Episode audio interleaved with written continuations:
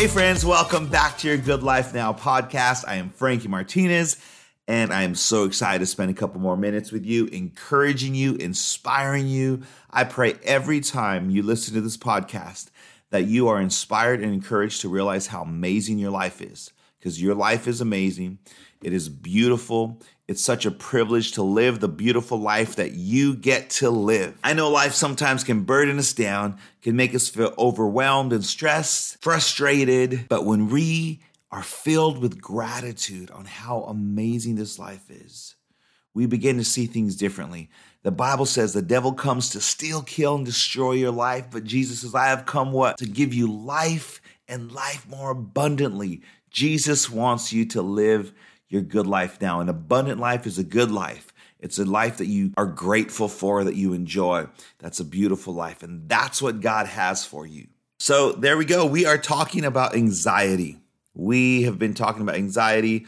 And I'm telling I have a cool story. So me and my son decided to go camping. The girls are going to be busy all weekend. So we decided to book this camping trip. We did it months in advance. Uh, we spent a lot of time packing, getting our stuff ready. We were excited to go out there. We decided to stop at Chick fil A to grab some lunch before we head out. And as we're leaving Chick fil A, my truck was not getting into gear. Let me remind you, my truck was fully loaded. I mean, fully loaded with everything you could think of. We had two guitars in there, we had sleeping bags, we had coolers of food, fishing gear, our tents, we had all kinds of stuff for our, our three day camping trip. And my truck is not catching into gear. And I'm checking things. I'm ch- thinking maybe I could do something to get it going. It doesn't get into gear. It leaves us literally stranded on the side of the road. I pull over.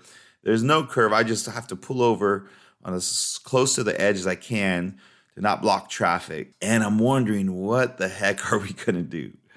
So obviously my truck ain't gonna start. So we have all my camping gear. So I literally, me and my son pull everything out of our truck, put it on the side of the road, and we have on the sidewalk, we got all our camping gear, our food, our fishing gear, our guitars, our clothes, everything we brought is just scattered all throughout the sidewalk. So I call the um, tow truck to come, grab my truck, take it to my mechanic. And as I'm sitting there looking at my truck, waiting for the tow truck driver to come, this John Mayer song literally pops in my head, and it's called The Heart of Life. Two lines of that song that just popped in my head, and it says, Bad news never had good timing. Has that ever gone through your head, gone through your mind when something wrong happens or something that's not good news happens and you're like, man, this is like the worst time this could ever happen to me. This is the worst time. And that's exactly what I was thinking. I mean, I was frustrated because I'm like, oh my gosh, of all times for my truck to die on me, it's it's now when we're completely loaded with so much extra stuff that I don't need on a normal day-to-day drive. And I'm like, this is like the worst time for this to happen. And that's when that song clicked in my head. It's like, bad news never had good timing. And I'm thinking, you know, it would have been better if, if it happened, you know, maybe on the way to work, on the way home from work, or whatever. But we don't get to choose when bad news happens, right? And I love that line where he says that bad news never had good timing because it made me realize it's like, you know what? There's probably never a good time for my truck to break down, right? And so I'm realizing that that's kind of what we do with life and things that cause us anxiety and, and cause us to stress out is we would think, man, if it just happened at this time, or if it just if this didn't happen first, then it would have been probably better. But in actuality, think of it. If you're in that situation, I mean, I'm sure we could probably think of some ideal situation for something to go wrong, but I like that song, which on there said, Bad news never had good time. And it just helped me change my perspective and really just kind of like take a step back, take a different perspective, and realize, you know what? Maybe it's not as bad as I think because, yes, I'm stranded on the side of the road yes, my truck is going to need some major work or I'm going to have to get a new one. Yes, I need to find a way to get all my camping gear to our campsite because I'm wondering, should I still go camping? I'm like, yes, we're still, we got to go camping. My son's excited about it. We have everything reserved, everything planned. Um, so we got to get to the campsite. So I began to realize that, you know, as the song says, there's probably never a good time for my truck to break down. I mean, I always think about, oh, this is a great day for my truck to break down. That will never be said. So it helps me understand that. Think about the situations that you could experience, or maybe you're experiencing something now that's, you're like, man, this is like the worst time for this to happen. Well, take some wisdom from the prophet John Mayer. he says, Bad news never had good timing. And all that does is help give us a different perspective to realize that when things don't go as we wish or the way we hoped for, there's probably never a time for something like that to happen. And some some of these things they're just part of life. I mean, trucks don't last forever, so I understand that and even whatever you may be facing in life. Sometimes, you know, we just can't control what happens. Sometimes stuff happens with people, with friendships, relationships, work, business. I don't know what your bad news per se could be, but think about it like that. Does it ever really have a good time? Is there ever a good day to have bad news? I don't think so. And the awesome thing is, John Mayer saved the day with that song coming into my mind to remind me that bad news never had good timing. The very next verse in that song it says, "But the circle of your friends will define the silver lining." And I mean that song was never more true to me than this experience because here I am on the side of the road and now I had to reach out to some friends. Somebody needs to help me get my stuff to the campsite. And I was blown away. I shared this on my Instagram story because I wrote a song about it and we were just singing and and we were, we were actually living our good life on the side of the road, stranded, not knowing how we're going to get to the campsite. And I was so blessed to see so many people reach out to me. People offered to let me borrow their trucks. A friend of mine did come, but we couldn't fit everything in his truck because it had a like a lid on it. So my brother-in-law did come through, which is awesome and he was able to take us and actually pick us up on the weekend. So that was really cool. And so it just helped me realize this song is so true. Bad news never had good timing, but the circle of your friends will define the silver lining.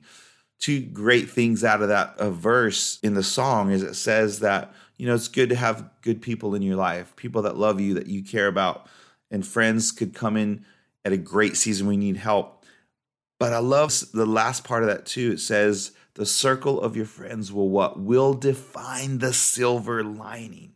Now that is really. Because I want to encourage you as you listen to this podcast, whatever bad news you may be facing, or disappointing news, or news that you wish wouldn't happen right now or at this time, there is a silver lining in whatever you're going through. In other words, there's something good, there's hopeful that something good is going to happen. And that reminds me of what I call an anchor verse. And probably because it's been an anchor verse in my life. It's Romans chapter 8, verse 28. It says, All things work for the good to those who love God and are called according to his purpose. All things are working together for your good when you love God, when He's got a plan for your life, which He does, right? Now, this verse has got me through life. It's got me through so much. And that's why I call it an anchor verse. Now, think about it. If you believe this verse, that all things are working together for your good. Now, I mean, if you truly believe this verse, if you truly believe that all things, everything is working for your good, then man, I'm telling you, you will know that even if it looks like bad news, that there is a silver lining, there is a, a trace of purpose and something better in the midst of that news for you. I'm telling you, spiritual maturity does not come from how many scriptures you can memorize or how long you can pray or how loud you can pray or how many times you go to church. No, spiritual maturity is measured by your faith. Now, think about it. What is faith? Faith sees the unseen. The Bible says we walk by what? We walk by faith and not by sight. Proverbs it, uh, supports that. It says, lean not on your own understanding. What does all this mean? It means that faith goes beyond knowledge, it goes beyond understanding, it goes beyond what you can see. Faith is when you know something so strong that you may not even be able to explain it. You may not even be able to explain why you know this, why you believe this, but you just believe it. It's that inner conviction, that inner strength. I heard people say, you know when you're knower. So it's just something you know. I know this. And that's what faith is. Faith is beyond head knowledge, it's beyond what we can see or even understand. It's a deep conviction in your heart where he says, I, I just know this is true. I know this is the case. And that's true faith. And that's a sign of true maturity. That doesn't come by reading a book, that comes by exercising that faith muscle and stepping out on your convictions on the inside and seeing it be being proven over and over.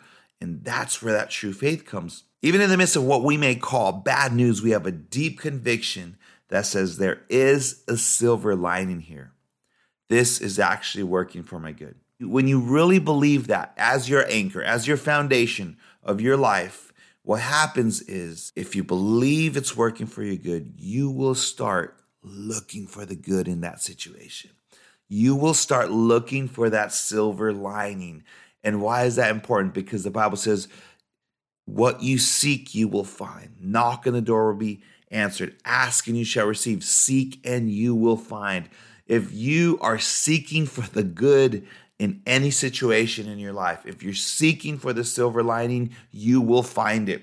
If you're seeking for how bad things are, you will find that. Even when we experience things that we don't understand, that on the surface look bad to us, if we believe the Bible, that it's working for our good, then we'll seek it we'll look for and we'll find it. We'll find the purpose of how it's actually working for you good and how something better is on the other side of the struggle. Something better is waiting for you. So, what does this have to do with anxiety?